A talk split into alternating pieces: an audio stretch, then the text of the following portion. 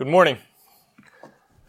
Praise God that He has given us an opportunity such as this, that we're able to come together to remember what Jesus has done for us, um, so that we can be God's children, uh, so that we can be part of His family. Today, we're going to continue our, our, series in talking about the Holy Spirit. Um, I, expect that this will be part four of a five part series, so we will be, be finishing this up, Lord willing, uh, near the, the beginning of next month. Um, but we're specifically going to build upon and finish up some thoughts that we looked at two weeks ago regarding God's Spirit as the revealer of truth. Uh, we talked about God's Spirit as the breath of life, the giver of life uh, certainly to all creation, all living beings, uh, but in a special sense to giving spiritual life to us as God's people. We've talked about God's Spirit as the blessings of His presence. In one sense, omnipresent in all of creation, uh, and yet the promise of His attentive watch and care uh, of His presence within us as His people. Uh, the invisible working in our lives that we might sometimes call called providence. Uh, but the aspect of the Spirit's work that gets the most attention within the Scriptures is his work as the revealer of truth, his work of revelation. He's constantly at work in the Old Testament through the prophets. Uh, many of the prophecies that look forward to the coming of the Spirit focus on how his work of revelation specifically will be a, a foundational way of him bringing new life to us as God's people. And even the miraculous gifts of healing, tongue speaking, and other mighty deeds were largely intended to be subordinate to the work of revelation, uh, confirming that the message was from God. And we finished up last time looking at two important principles. I want to just kind of reiterate these things as we get started today. Um, first of all, we're often warned against false prophets who would speak from the deceit of their own minds. We only looked at just a few passages about that, uh, but we see this idea that questioning the validity of claims to miraculous revelation is not within itself an evidence of weak faith. Uh, in fact, it is hopefully evidence of a biblically grounded faith, one that respects the frequent biblical warnings against being led astray by those who are self-deceived uh, and falsely claiming to speak from God. And we also saw that the Spirit's work of revelation was never a vague feeling deep in someone's heart. I want to reread what Luke just read to us here in 2 Peter chapter 1. Verse 20 says, Knowing this, first of all, that no prophecy of Scripture comes from someone's own interpretation. For no prophecy was ever produced by the will of man, but men spoke from God as they were carried along by the Holy Spirit. The Spirit's work of revelation is not dependent on our ability to interpret vague feelings or happenings within our lives. Um, now, as, as, we said last time, there, there may be some interpretive work on man's part when it comes to God's providential work within our lives, uh, what the Spirit is doing is doing behind the scenes, what doors are being opened or closed in our lives, how prayers are being answered, why God is allowing certain trials in our life. Um, but, but that is not God's work of revelation that we are talking about. Uh, and certainly there's some interpretive work to be done on our part um, in discerning the meaning and application of what the Spirit has revealed. We, we do this every time we, we open our Bibles. And yet that any kind of interpretation on our part does not stand between us and what God intends to reveal to us. Um, I, I, want to just kind of clarify and solidify this point for us as we get started today by looking at three illustrations. Uh, first of all, we looked at 1 Peter chapter 1, verse 10 and 11 specifically uh, last week, um, or two weeks ago. It says, concerning this salvation, talking about the gospel, the prophets who prophesied about the grace that was to be yours searched and inquired carefully, inquiring what person or time the Spirit of Christ in them was indicating when he predicted the sufferings of Christ and the subsequent glories. Here we have the Spirit working through these prophets and the Spirit revealing something to them. That which is revealed to them, they proclaim. And yet, there's some things about that they, that they don't fully understand. there, there's still some working that they're doing and trying to inquire into this. And this is uh, what we were talking about when, when we approach the scriptures today. There are parables. There's symbolism. There, there's apocalyptic literature. The Spirit does not spell out clearly for us every implication and application of the words that are revealed. Some interpretive work is left up to us. And now, in saying that, when, when I call this the work of man, we still need to be praying for God's wisdom and for God's help in that. And God promises in James chapter 1 that He'll grant that, that He'll help us as we seek to discern what He has revealed uh, with, with honest hearts, with wisdom. Um, uh, and we can trust that, that God will help us in that. But the Spirit's work of revelation is complete the way that he intended for it to be before you or I do any amount of interpretation. Let's look at another example in Acts chapter 10. You remember uh, the story about Peter uh, as he is commissioned to go and preach to Cornelius and his household, and God sends him this vision.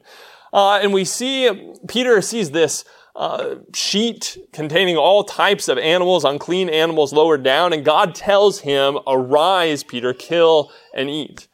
And Peter says, Not so, Lord. He's never eaten anything common or unclean. And God says, What God has made clean, do not call common. He shows this vision to him three times.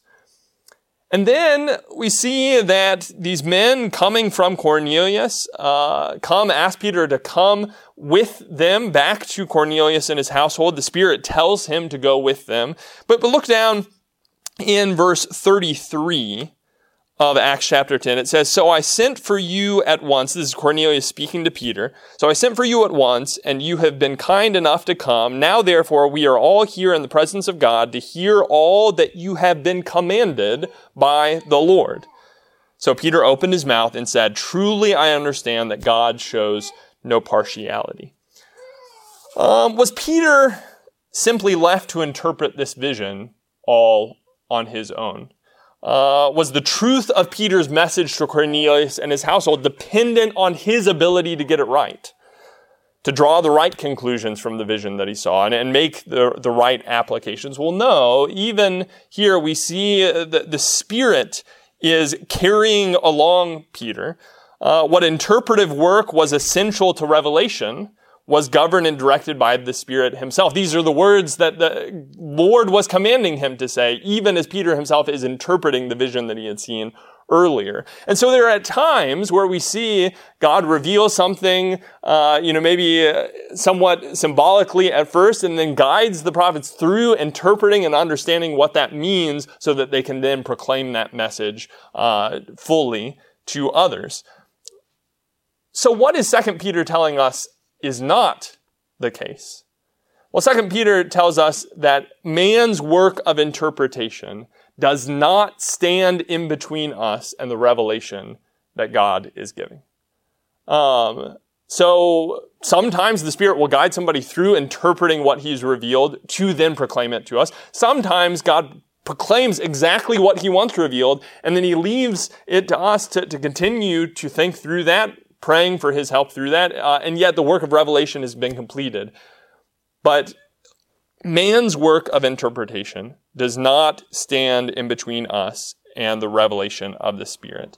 Um, God doesn't entrust his revealing of his will, his guiding us into all truth, his granting us all things that pertain to life and godliness. He doesn't entrust that to the fickleness of human emotion or surrender that to the deceptive workings of the human heart men carried along by the Holy Spirit spoke from God. Uh, revelation is not subjective, ambiguous, uh, a better felt than spoken experience.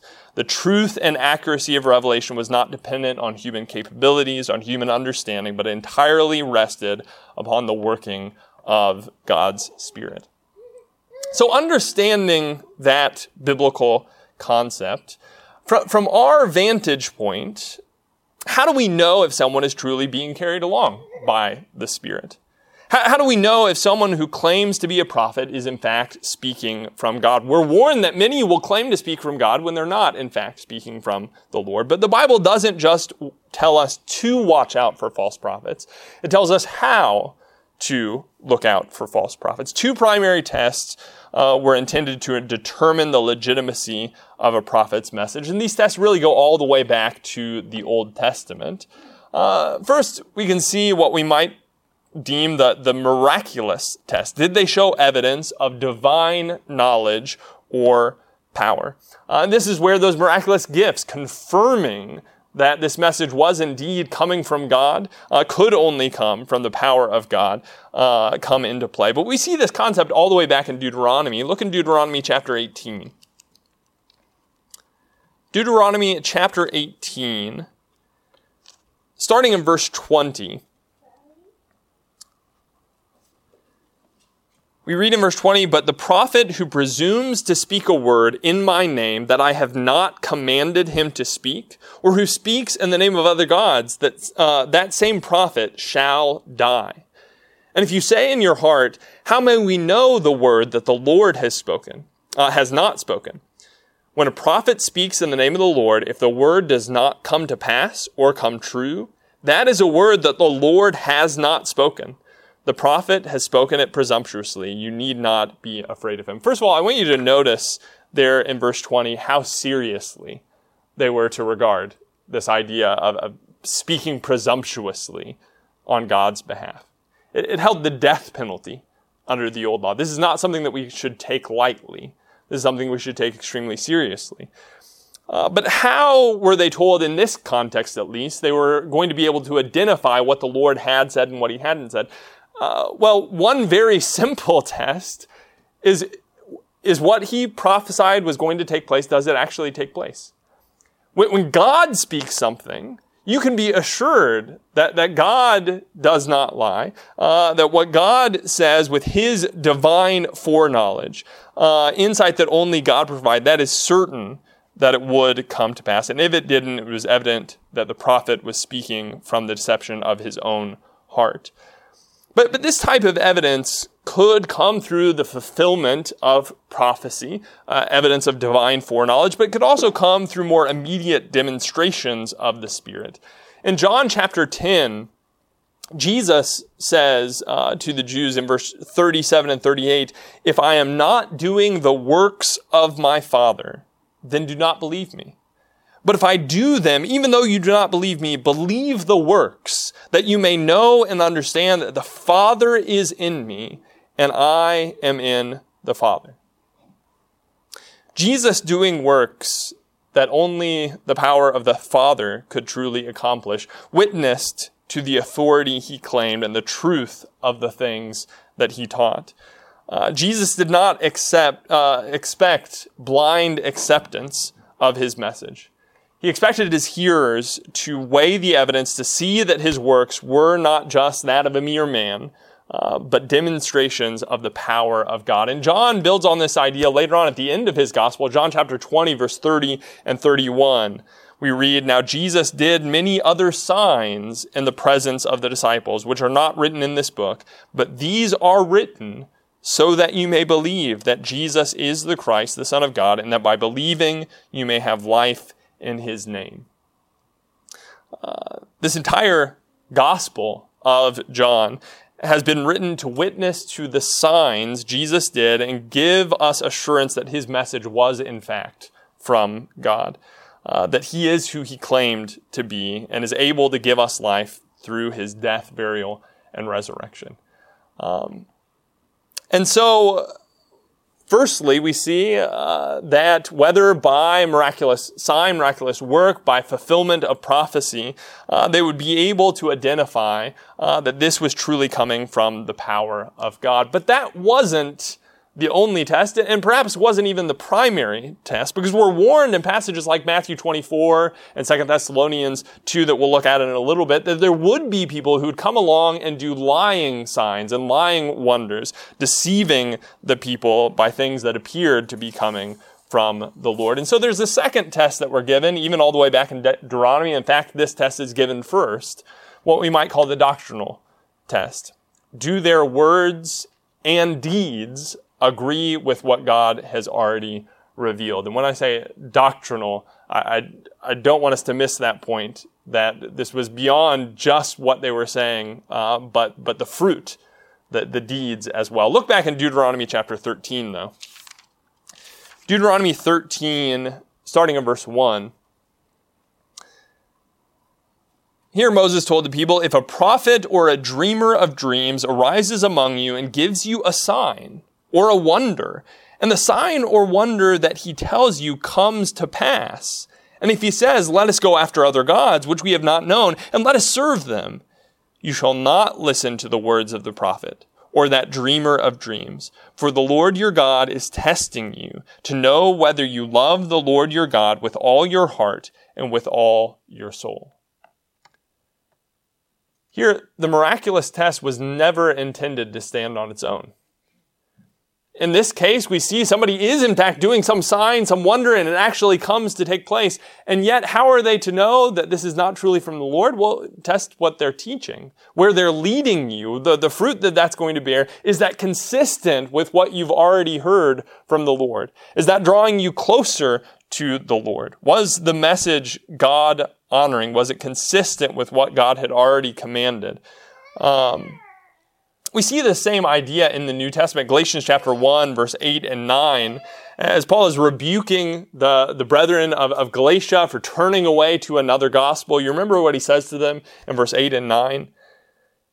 He says, But even if we or an angel from heaven should preach to you a gospel contrary to the one we preach to you, let him be accursed. As we have said before, so now I say again, if anyone is preaching to you a gospel contrary to the one you received, let him be accursed. He says, even if an angel from heaven is bringing you some other message than what has already been revealed, let them be accursed. What, what was the standard? What was the primary standard? Was it consistent with what they already knew God to say? God doesn't contradict himself. Um, now, God certainly uh, builds upon his revelation. We, we see this idea that under the, the new covenant, uh, he reveals new things to his people. But, but even there, when you look through the New Testament, you know, how strongly is that interwoven on every page with what God had already revealed to them in the Old Testament? That within itself was part of the evidence of its validity. First John chapter 4 uh, verse 1 we, we read in our last study. But if you look again in 1 John chapter uh, 4, starting in verse 1, he says, Beloved, do not believe every spirit, but test the spirits to see whether they are from God. For many false prophets have gone out into the world. Well, how do we test the spirits? Verse 2 By this you know the Spirit of God. Every spirit that confesses that Jesus Christ has come in the flesh is from God, and every spirit that does not confess Jesus is not from God. This is the spirit of the Antichrist, which you have heard was coming and is now in the world already. Um, and so here, I, I, don't think John is presenting for us an exhaustive list of all the possible tests to be used in identifying the Spirit of God and the spirits of error. But he's presenting this to us as the most foundational test. And so we need to ask is this message conti- consistent with the gospel? Is it consistent with Jesus? Could this be the spirit that Jesus promised to send? Or would we have to conclude that this is some other spirit leading us in some other direction?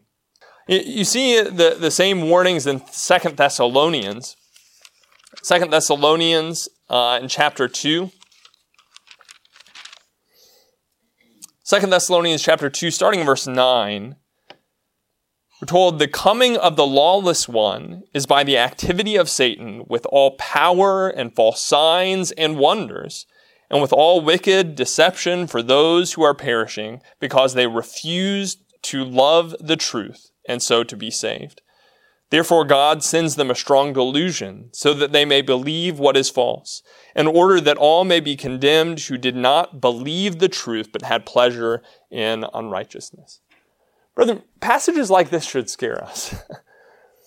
Here, we, we see that they're, going to be given a, a strong delusion. There, there's going to be lying signs and wonders leading them astray. Well, how, how can we possibly uh, not be led astray by that?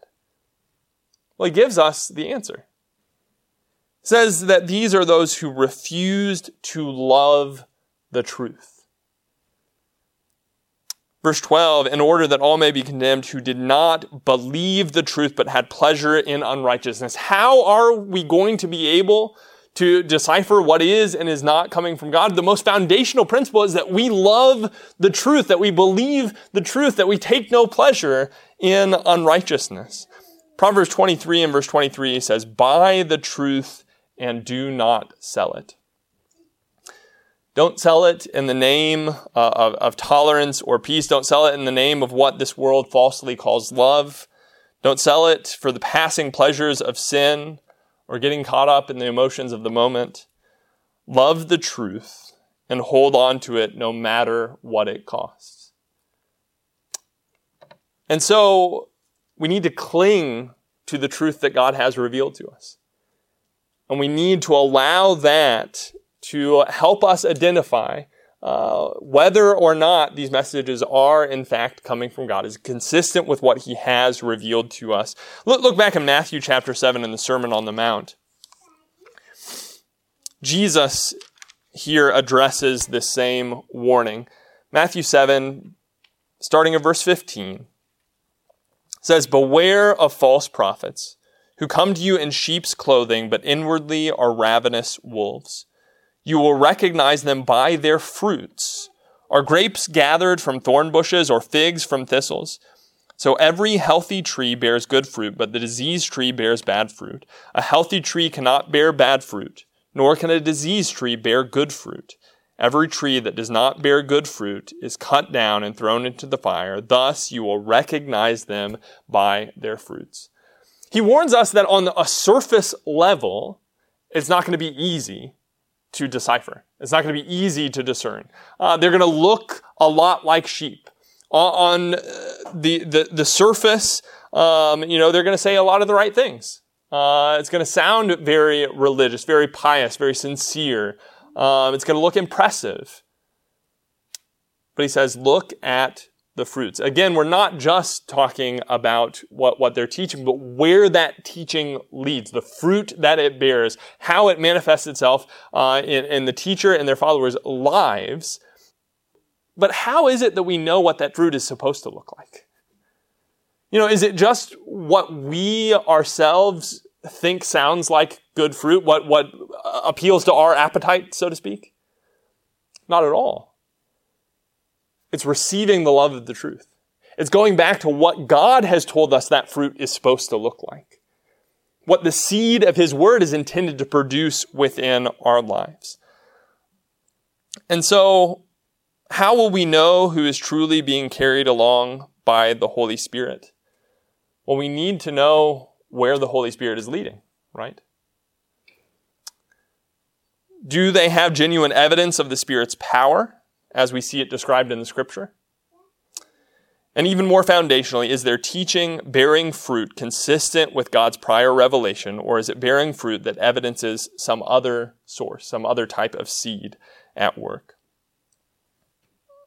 But we also need to recognize that within the scripture, the Spirit's work of revelation was not intended to be an ever incomplete and ongoing process. The, the gifts of prophecy, tongues, and miraculous knowledge were partial forms of revelation, progressing towards a perfected or completed revelation. Turn your Bibles with me to 1 Corinthians chapter 13. 1 Corinthians chapter 13. You, you may remember that the, the church in Corinth had come to believe that the miraculous gifts of the Spirit, specifically tongue speaking, uh, are really what made their assemblies meaningful and impactful. Uh, you know, Paul talks to them earlier about uh, the Lord's Supper in chapter 11 and how they were corrupting that. You, you, can almost see, see the Corinthians saying, well, yeah, the Lord's Supper, that, that's good, that's important, uh, you know, we enjoy it uh, teaching, edification, prayer, good things, but speaking in tongues, that's where it's really at.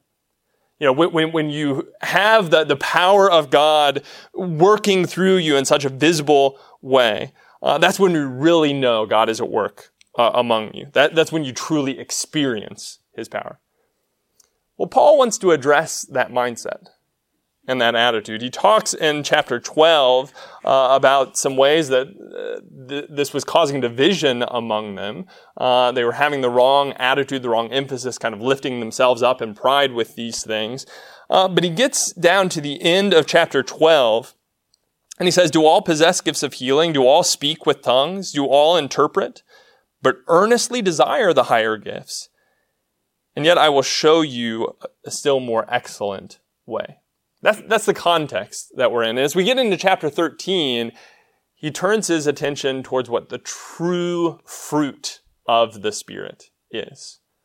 Um, not just some experience of a visible outward power, but a transformation of character. Love. He says in chapter 13, verse 1 If I speak in the tongues of men and of angels, but have not love, I'm a noisy gong or a clanging cymbal. That, that is not the most significant way that you experience God at work within you. No, the transformation of your character is what's most important. And if you don't have that, it doesn't matter what else is going on. You've missed the point. And so he focuses in on love, the value, the importance of reflecting God's character. And as he gets down to the end of this description, look in verse 8. It says, Love never ends. As for prophecies, they will pass away. As for tongues, they will cease. As for knowledge, it will pass away. For we know in part and we prophesy in part. But when the perfect comes, the partial will pass away. When I was a child, I spoke like a child, I thought like a child, I reasoned like a child. When I became a man, I gave up childish ways. For now we see in a mirror dimly, but then face to face. Now I know in part, then I shall know fully, even as I have been fully known. So now faith, hope, and love abide, these three, but the greatest of these is love. What, what is he saying there? He gets back to this, this wrong focus that they had on, you know, exalting the, the miraculous gifts as the primary way that they were experiencing God.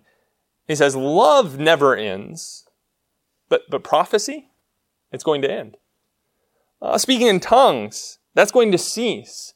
Uh, miraculous knowledge, again, re- revelation from the Spirit here, it, it will pass away. Well, why? Why are those things going to pass away? He says that they are in part, incomplete, providing revelation piece by piece throughout the infancy of the church. But he says one day the perfect or completed revelation would come and the partial would be done away with. What are we talking about here? You know, if you talk to just about anyone in the charismatic movement, uh, they will recognize there is some difference between how the Spirit worked in the first century and how the Spirit is working today. If, if you ask somebody um, who, who believes in modern day tongue speaking and prophecy, uh, would it be okay for us to you know, take some revelation that you had from God and write it down and just kind of put it as an addendum to our Bibles, kind of stick it in there at the end of the book of Revelation. Most of them would say, well, no, no, we, we're not claiming that. We're, we're not claiming that, that the, the Spirit's intending to, to add to, to the scripture. Um, so most would recognize there is at least some type of change, right? Well, why not? If if the Spirit's working the exact same way that He worked back then, why, why not? Why, why can't we can just continue to add to the end of our Bibles? Um, because God has not waited until 2022 to finally guide His people into all truth. Um, the revelation that we have from God today is not partial and incomplete. It is perfect. Uh, and if that is true, this passage tells us that the partial, the tongues, the prophecy, the miraculous knowledge will be done away with. When, when you think about this idea, when he says that these are in part, how, would they experience that? Well, you know, Peter had a part, and, and Paul had a part, uh, you know, and and the other uh, apostles or prophets, they each had a, had a part. But one day, uh, the complete, the perfect would come, and there would no longer be a need for the partial. I think ultimately, what practically speaking, what he's speaking of here is when all scripture uh, would provide the all truth promised through the Spirit. Look, look in John 16, verse 12 and 13. John 16, verse 12 and 13. Jesus told his apostles, I still have many things to say to you, but you cannot bear them now. When the Spirit of truth comes, he will guide you into all truth. For you will not speak on his own authority, but whatever he hears, he will speak. Brethren, has God fulfilled that promise? Um, or is he still in the process of fulfilling it? Or are we still waiting for that all truth today? Or was it given to his apostles and prophets in the first century and written down uh, for us within the scriptures? 2 Timothy chapter 3, verse 14 through 17. If you want to turn your Bibles over there. 2 Timothy chapter 3, starting in verse 14, no, notice what Paul tells Timothy uh, about the scripture here. He says in verse 14, But as for you, continue in what you have learned and have firmly believed, knowing from whom you have learned it, and how from childhood you have been acquainted with the sacred writings, which are able to make you wise for salvation through faith in Christ Jesus. All scripture is breathed out by God and profitable for teaching, for reproof, for correction, and for training in righteousness, that the man of God may be complete, equipped for every good work. When Paul says all scripture here, what, what was he referring to? You know, he, he just a moment ago talked about how Timothy had known the sacred writings from childhood. What was he referring to there? Well, certainly the Old Testament scriptures. Uh, when he gets down to verse 16, is he just talking about the Old Testament scriptures, though?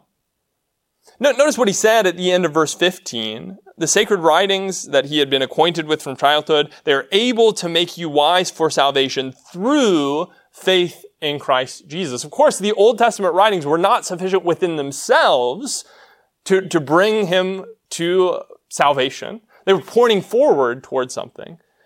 But when you combine the sacred writings that he knew from childhood with faith in Christ Jesus, that's the foundation on which he now says in verse 16, all scripture.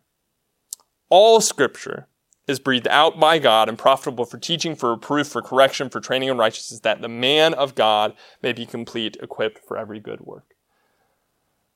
I think clearly in context, Paul is not just talking about the Old Testament scripture. That, that wasn't completed to make the man of God complete in every aspect. No, it's that plus faith in Christ Jesus that forms together the all scripture. What was Paul talking about something that wasn't going to be completed for over 2,000 years in the future? So some kind of uh, vague idea that one day we're going to have all that we need to be everything that God wants us to be. Well, no. I think Paul, writing his very last letter at the end of his life, uh, by the direction of the Spirit, is looking towards this concept of all Scripture combining what is now, even from his very pen, being written down by the Spirit under the new covenant, bringing faith in Christ Jesus, plus the sacred writings that they had from before. That all Scripture is able to make them complete, thoroughly equipped for every good work. That is the all truth that the Spirit had promised to guide them into. And so, when you have the all truth, the partial, as 1 Corinthians 13 describes it, uh, was no longer needed. And, and, by the way, this, this may be helpful to you think about in the context of 1 Corinthians 13, when it says that the partial, that which is in part, and then the perfect, or it can be translated complete. Um, if, if I were to say, uh, you know, he, here's a, a, piece of pumpkin pie, uh, but I have a, another whole one in the fridge. what would I be talking about? Would I be talking about a whole watermelon in my fridge? Well, no, I, I, just talked about a piece of pumpkin pie. When I say I have another whole one, obviously I'm talking about a whole pumpkin pie. In, in context, the, part and the whole are the same thing. Right? In 1 Corinthians 13, when we read about that which is in part and that which is perfect, literally complete, what are we talking about? We're talking about completed revelation completed knowledge, completed prophecy. Well, what do the scriptures tell us we're looking forward to in reference to completed revelation? I think this all scripture that Paul is talking about right here, 2 Timothy 3, uh, verse 16 and 17. And so we're not still waiting for that to be fulfilled today, 2,000 years in the future. We have the all truth that the Spirit promised. We have the all scripture that Paul is talking about here. By God's grace, we hold it in our very hands today. The miraculous gifts providing and confirming revelation from God have accomplished their purpose, and they live on today within the living and active and powerful Word of God. The scriptures continue to be the most visible and significant way in which the Spirit works in our lives today. Brethren, I, I certainly do not believe um, that it is biblical to confine the Spirit's working in our lives today exclusively to what it does through the words of Scripture. Uh, we've talked about the blessings of God's presence. We, we've talked about His indwelling, about the new spiritual life, the new birth that we have through the Spirit. But if revelation is indeed presented to us as the primary work of the Spirit throughout the Scriptures, and if the primary work Jesus said he would send the Spirit to accomplish as our helper is to guide us into all truth, then I don't think we can deny that the Bible is the greatest and most powerful instrument the Spirit uses to accomplish his work in our lives today. Remember the, the armor of God in Ephesians chapter 6. We're told to take the sword of the Spirit, which is the Word of God. And in Hebrews chapter 4 and verse 12, we're told the word of God is living and active, sharper than any two-edged sword, piercing to the divisions of soul and spirit, of joints and marrow, and is a discerner of the thoughts and intentions of the heart. Brethren, the Bible is not just words on a page. It's not just some academic or historical document, some, some piece of ancient literature to be studied and analyzed. It is the breath of the Almighty. It's the sword of His hand, active and powerful to convict and transform us, to create new life within us. It's the Spirit's light, His revealing work to open our eyes to who God truly is and show us how to develop a genuine relationship with Him. I don't think we can overemphasize the power and importance of God's word in our lives. We, we may emphasize it in a wrong way. We, we may emphasize God's word, treating it merely as some technical legal document or doctrinal treatise, you know, robbing it of its true purpose and failing to use it to genuinely cr- draw close to the Lord. But I don't think we can overemphasize its true value and importance in revealing God to us.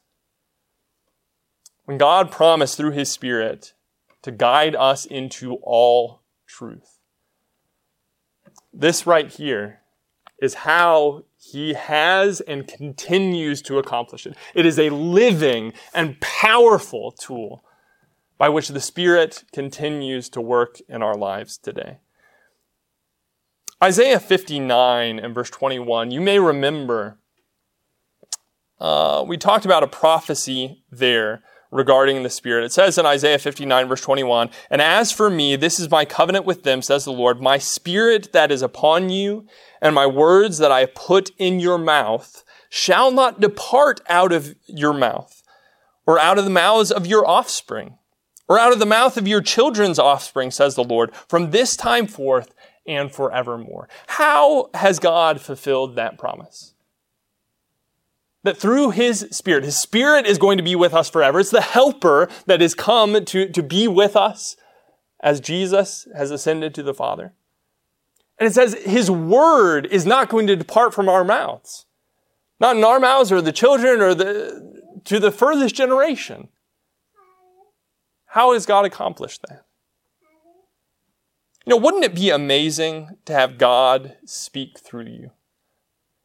To be carried along by the Holy Spirit? To know that the words coming out of your mouth, whether you fully understand them or not, that, that God was revealing His will through the things you were saying. Brother, we have that gift today. Every single one of us is assured that we can experience that when we open our Bibles and we read God's Word. It's every bit as living and powerful as if He had brought it down and put it through our mouth directly today.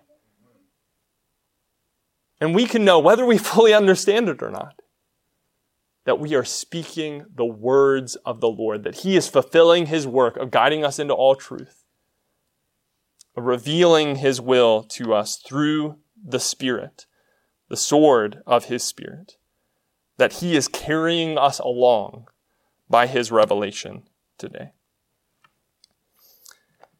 And so, are we following the Spirit's, Spirit's guidance today?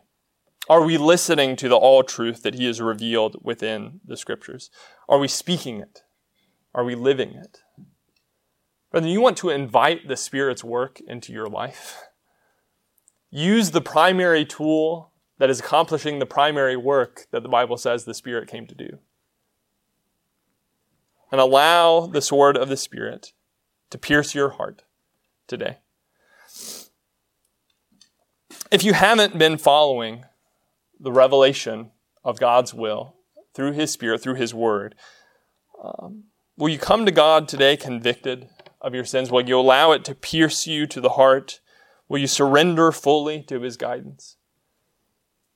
If so, you can be born again of water and the Spirit. God will cleanse you, will breathe new life into your soul. You can be raised out of the waters of baptism to live a new life with the blessings of God's presence with you, within you, day by day. If you recognize that you ha- have not been responding correctly to the Spirit, um, that you haven't surrendered the way that you need to to the Lord, won't you make that change today? If there's any way that we can help you, that that is why we are here. We, we are not here because we, uh, you know, just think that this document is an interesting historical academic document, and we really enjoy uh, the process of studying it we should enjoy studying it because of what this sword is intended to do within our hearts and do within our lives. Let's let that be the focus. And if, if it's convicting you that you need to change in some way, let us help you with that. Um, if you're subject to the call of the Spirit today, uh, won't you come forward, make your need known as we stand and sing together?